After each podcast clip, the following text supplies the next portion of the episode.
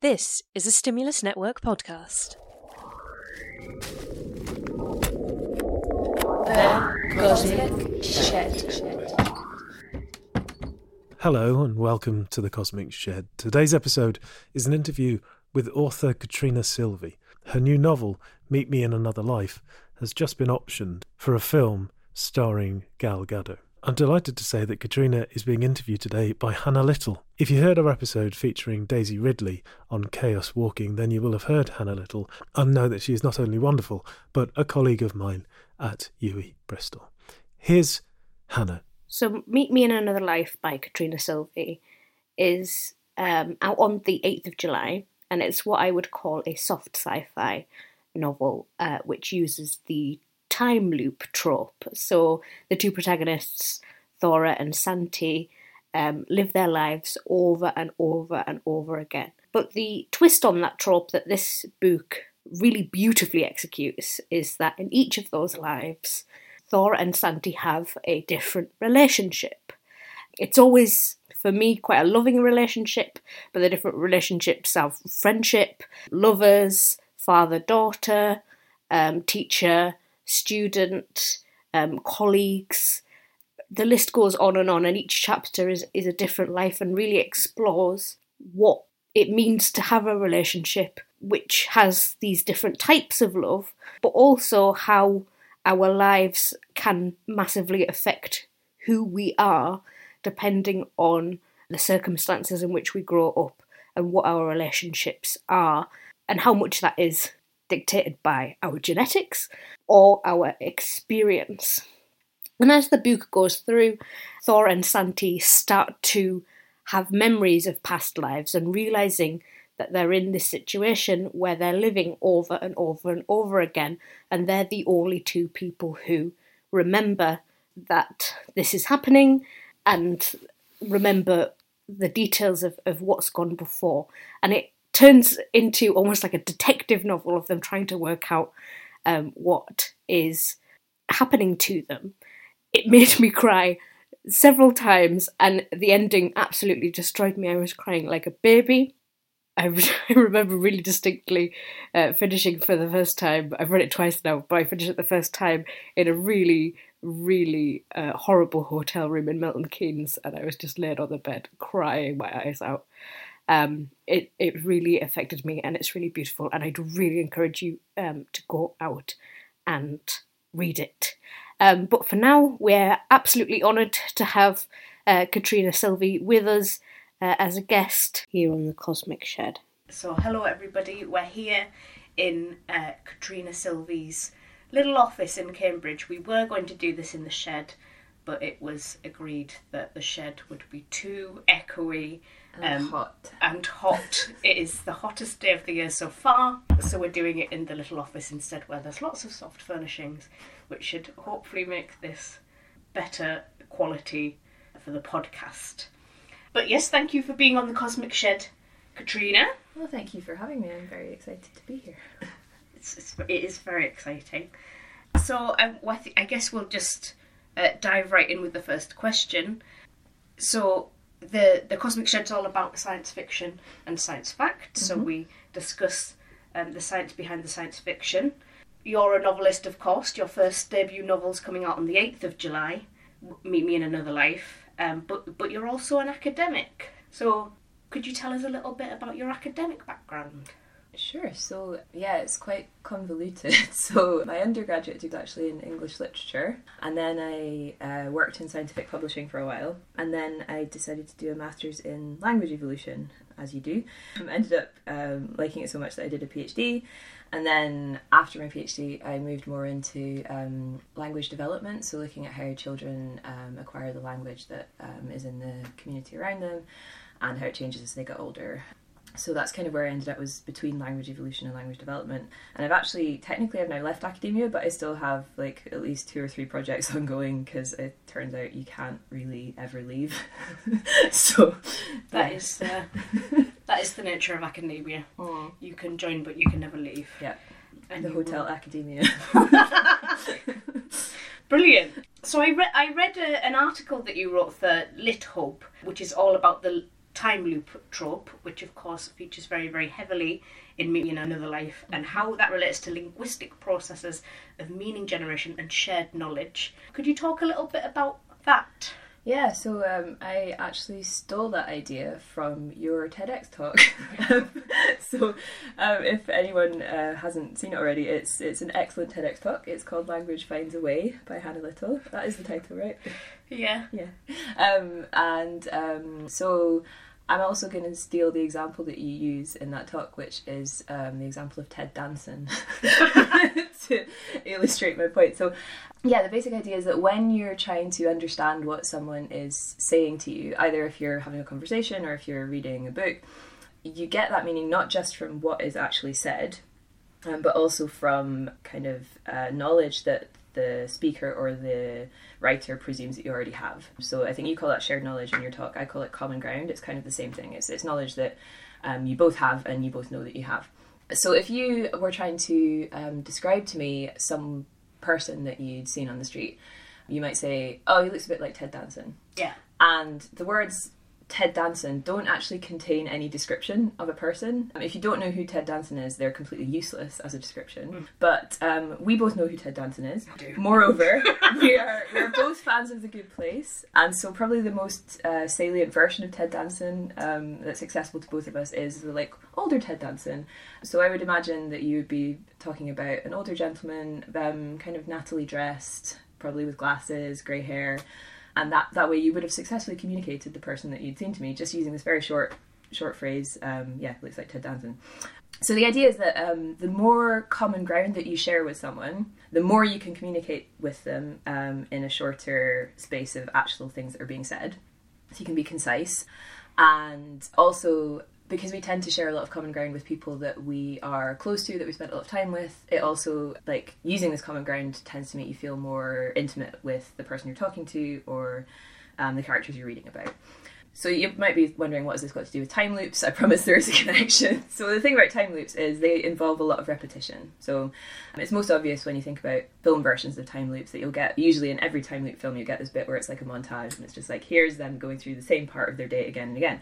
Um, and what that repetition does, I think, is it really kind of uh, builds up and cements this common ground between the audience and the characters. So that means that both you can kind of riff off that common ground as as a writer later on by kind of alluding to it, and you can have big effects on the reader without having to you know go on for paragraphs and paragraphs. And the other thing is that it also makes you feel closer to the characters. It makes you feel like you spent um, you know, th- their entire world might be contained within a day, and you feel like you've spent that day with them again and again and again. So it um, makes you feel like they're your good friends. That's my argument in that piece, anyway.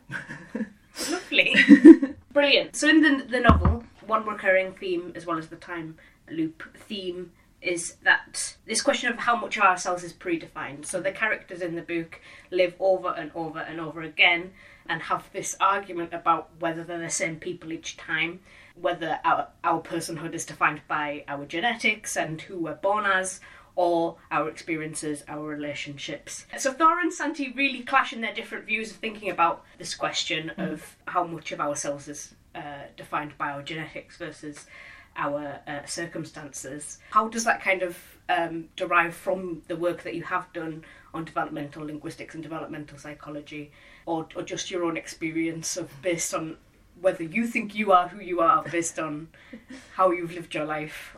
Mm. That's a very philosophical question. Yeah, wow. Um, yeah, so I guess to take the, the scientific part um, first, I think the answer is the same as the answer to a lot of either or science questions, which is it's both. um, oh yeah. I think sorry, that's it's kind of boring, but I think it's true that um, there's a lot of evidence that various aspects of like maybe our personalities and um, other things are to some extent heritable. So you know you can studies like like twin studies that like contrast identical twins and fraternal twins um, that those kind of that kind of methodology lets you um, at least in theory disentangle genetics from environment and seems to show that there, there are at least some things that that are heritable um, even when you're talking about stuff as complex as personality. But that's definitely not the whole picture um, so my work in developmental linguistics was really looking at the other side was like once you account for all of that kind of genetic component and also once you account for environmental background stuff like uh, family socioeconomic status for example has a huge impact on um, children's language development. Um, even once you account for all of that there's still a role for the very specific experiences that children have. So i was working looking at um, the language input that parents give to their children and that's a very long storied field of research um, that has kind of consistently shown that there are effects of the specific input that parents give to their children um, in terms of uh, how that affects children's own language development.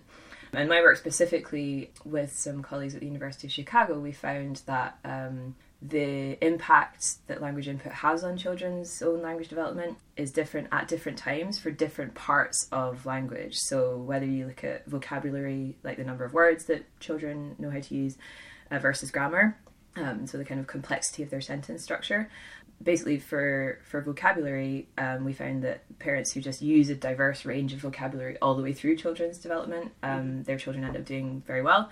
Whereas for grammar it was more helpful for parents to kind of start simple and then increase the complexity of their language as their children get older. So yeah that, that kind of contributes to a, very big body of work showing that it's not just about you're not like programmed to act out your your smart genes or your language genes or everything in big air quotes here. That uh, the specific experiences you have can also have an effect on you as a person. Yeah so both i think. Very uh, academic answer there. Yeah i'm sorry. I guess i could do the, the, the personal side. I think so um, someone in my writers group was kind of accidentally psychoanalyzing me through the stuff that I write about in my books, and she was like, "This is all about identity, isn't it?" I was like, "Oh," and I realized. So um, my parents moved from Scotland to England when I was about six years old, and I think part of me was always like, like almost imagining that there was a version of me that had stayed. Mm. Um, because moving at that age when you, you suddenly become different from everyone around you, like it really makes you aware of like where you came from and where you are now and who you are and stuff. And so that might be the kind of personal side of where the kind of oh, what, what this version of me might have ended up very different. And yeah, yeah, yeah. So would you say you're more Thora or Santi? Oh, in terms of my attitude to that specific.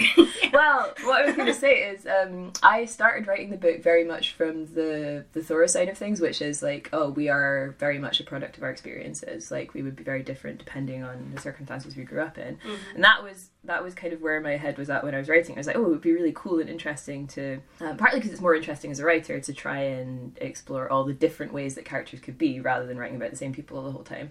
But what's really struck me looking at readers' responses is that a lot of people say the opposite. They're like, "Oh, it was great how you could still tell they were fundamentally the same people in every single story." And I'm like, "Oh, I ended up kind of arguing against myself, I think, which happens a lot when writing books." Yeah, I don't know why. it's like you're wrong. I felt like they were different people in each chapter. Well, thanks. I'm glad that that came across for you.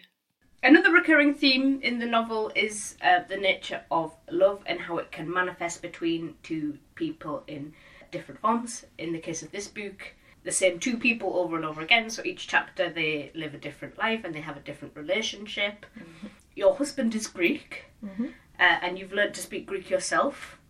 Uh, and you're currently raising a, a child as bilingual Greek English. That's the plan. Yeah. That is the plan. And so the Greeks um, famously have lots of different words for, for love, for different types of love, whether that is the love of lovers or the love of friendship. And there's some other ones as well, but I don't speak Greek, so I don't know what they are. Um, do you think that learning Greek has forced you to think about love in different ways? Um, right, so yeah, so you're right. Modern Greek does have it has a bunch of different nouns that can all be translated as as love. So yeah, I can do a little whistle stop tour. so uh, the most general one is agape, which it actually maps pretty closely onto the English word love. Like you can feel agape for your friends, for your family, for your partner. You can even you can feel it for your country or for an abstract concept. So it's very much like love in English in that way. Then there's erotas, which is not as um, explicit as it sounds. um, it really means romantic love. And we do have a way of communicating that in English. We just don't have a separate noun. You know, if you say you're in love with someone, that's kind of what, what erotas means. Then there's my personal favourite, philia, which is the love between friends. Um, then there is really specific word storgi, which just means the love that a parent feels for a child. Mm. Um, so that's like the least general one. So yeah, like my husband is very much like, oh, look at Greek with all of its richness and expressiveness, and English could never compare. And I just my response to that is just like, come back to me when Greek has figured out a distinction between bored and lazy. Because right now those are the same word in Greek, and that just doesn't make any sense to me because those, those are very distinct concepts in my head. Yeah. So I think basically different languages uh, get more specific in some areas and more vague in others, and it probably all washes out in the end. But yeah, to, to the actual question, like um, it's very interesting and valuable to learn other languages and to see how they divide up the world differently. However, I don't. I think I already knew that like the Yeah. way that I love my child is different from the way that I love my friends. For example, I think I was already. I don't really subscribe to the idea that you can only, you know, tell two concepts apart if you have separate words for them. Yeah. Um, it can maybe help you to to talk about these differences, which is which is fun and exciting. But um, yeah, I mean the, the the one thing it does cause is translation mishaps. Um, so uh, at, our wedding, um, actually the day after the wedding, my husband's uncle had prepared this um, really lovely speech. Um, but unfortunately, he hadn't given a copy to my husband in advance. So that meant he had to kind of live translate it so that my family could understand it. And um, yeah, as I said, lovely speech. And it ended with uh, a wish that we would have long lives um, full of um, erota and agapi, two of these kinds of love. And um, my poor husband, who was just winging it, was just like, and um, uh, may you live long lives filled with love and love. Which, yeah, was a bit of an anticlimax. But but if he'd had time, he could have. It's not like it's untranslatable, right? Yeah. Like if he'd had time to prepare, he might have said something like. Um, you know, may you always uh, love and care for each other, and may you always be in love. Like that would have communicated a similar thing, but just like using the ways that English does it, which is to use like prepositional phrase instead of different nouns. Yeah. Yeah. Lovely. So my next question is one that is specifically about my, my own interest. So I'm a, a lecturer in, in science communication uh, along with uh, Andrew who, who runs the Cosmic Shed. And in science communication we have uh, this concept called science capital, uh, which is basically a measure of all of the things that you've experienced in your life um, that might make it more or less likely to feel like science is uh, for you, which might contribute to you you going into a career in um, science or in STEM. So things like the relationships you have were your parents scientists. Um, did they take you to a lot of science museums? Did they make you watch a lot of not make you watch, but was there a lot of science stuff on TV? Did they talk about science in the home? Yeah. Uh, at school, did you go on trips for science? Like all of these things that make it more or less likely that you'll think, oh yes, this science is part of my world. Um, and in the book, uh, Thora and Santi often start with the same preoccupation with uh, science and, and the stars and astronomy. And they often end up in, in science adjacent careers. So in some lives, they end up as university researchers, in some, they end up as uh, medical professionals, um, and a lot of the careers are, are kind of science adjacent, uh, but not always. Did you think at all about illustrating how our lives and opportunities can lead us into different STEM careers and, and the things that might get in the way of that? Yeah, so um, yeah, I, I realized um, that I kind of I wrote a book about these these two very driven, very passionate people who mostly just like repeatedly fail to achieve their dreams. Um, but not al- not always, right? Um, and I think the the reasons are different for each of them, and that's I guess what I really wanted to to illustrate was um, that that barriers can be very different for different people depending on on their circumstances. So Thora's problem, especially towards the beginning of of the book, is that she feels like she has too many choices, which is kind of quite a privileged position to be in, but it means that she ends up sort of sabotaging herself because often she won't pick the thing that she really, really wants to do because fundamentally she's scared she'll fail at it and there's nothing worse than failing at the thing that you, you really, really want to do. It's safer to like, you know, fail at something you don't care about so much.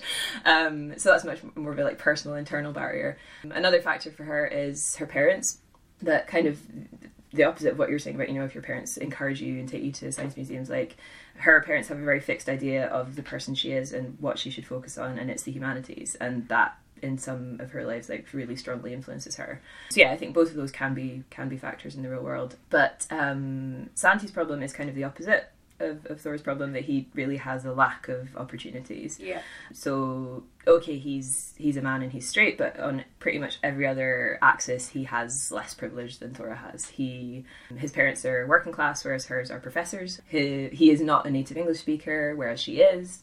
Thora and her family are usually immigrants uh, by choice, whereas um, Santi and his family are usually immigrants by kind of economic necessity. So, for all these reasons, um, yeah, he often doesn't have the opportunities that, that he, he wishes he would have, and so his barriers are much more structural Yeah. but yeah, um, I mean, as as the the book goes on, um, they tend to not pursue STEM careers because they're more invested in trying to figure out like the mystery of what's happening to them. So, but then I was like, is that also a STEM career? like, if you're trying to figure out like like why you keep repeating your your life, like yeah, I don't know. Sounds like a STEM career to I don't. me. I mean, they don't get paid, so we, we don't want to encourage people working for free. So Absolutely. Um, no unpaid internships. in Um, mystery solving. I wish that was a job though. yeah. I would love that job. Is it not just like being a detective? Is that not kind of I, yeah, I guess I'd want to be a detective without having to be in the police. right? Yeah, private investigator. Yeah, maybe. I mean, you're a researcher. That's kind of that's kind of what research is. Mystery solving. Mystery solving just Yeah, makes it sound cooler. I'm just gonna have to do a rebrand, I think. yes. Um, great. And then finally, um, the news has broken that your novel uh, is set to become a film starring Gal Gadot. Could you talk about how that came about? Yeah, I mean, I, I don't, I still don't really know. um, I, I have a, a wonderful film agent who kind of made that all happen in a way that is completely mysterious to me. But I'm, I'm really excited that it did happen because, um, I mean, it's still early days. We don't know if like a film will actually be made, but like, fingers crossed. Um, if it does, because the the book was actually more inspired in many ways by films than by other books. Like most of the obvious sources of inspiration to me um, are films that I've really loved. Like um, a big one is Eternal Sunshine of the Spotless Mind.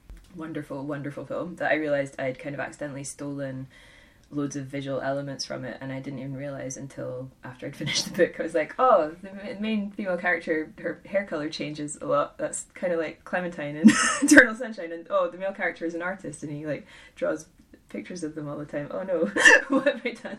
Um, um, and yeah other uh, film inspirations I guess um, The Truman Show is another one um, it's not just films with Jim Carrey and there's other ones um, Ace Ventura. less so, but maybe like the subtext. I don't know. Um, uh, Contact is another big one, mainly because um, I think Thora shares a lot with Ellie Arroway, and uh, Santi shares a lot with with Palmer Joss, and the characters spend a lot of time arguing about science and religion. And actually, Contact is one where I prefer the film to the book. Um, I think it's okay to say that in this case because I think Carl Sagan and Ann Druyan originally intended it to be a film, and then it just the film took so long in development that they ended up writing the book instead. But yeah, if I'm really lucky, maybe one day people will say the same thing about my book that they prefer the film, and that would genuinely make me really happy. So Oh, I mean, I love the book. so if you. the film's gonna be even better, we are all in for a treat. Um, uh, that was incredible. Thank you so much, Kat. well, thank you for having me. It was fun. Yeah, and I hope t- that you'll come back I would love to. um, for your next book. Well, I hope so. Brilliant, great. Thank you. Thanks, Hannah, and thanks, Catriona. I certainly hope that Catriona will be back, and of course, Hannah. And I hope Catriona will possibly join us to talk about the film when it's made, and uh, possibly get us in touch with Gal Gadot as well. That'd be good. And I hope you've enjoyed this. Thank you very much for listening. We'll be back very soon with an episode on Stowaway when we'll be talking to Scott Manley, who was the science advisor for the film. The Cosmic Shed, Science fact. Science fiction. and everything in between. This podcast is brought to you by the Stimulus Network.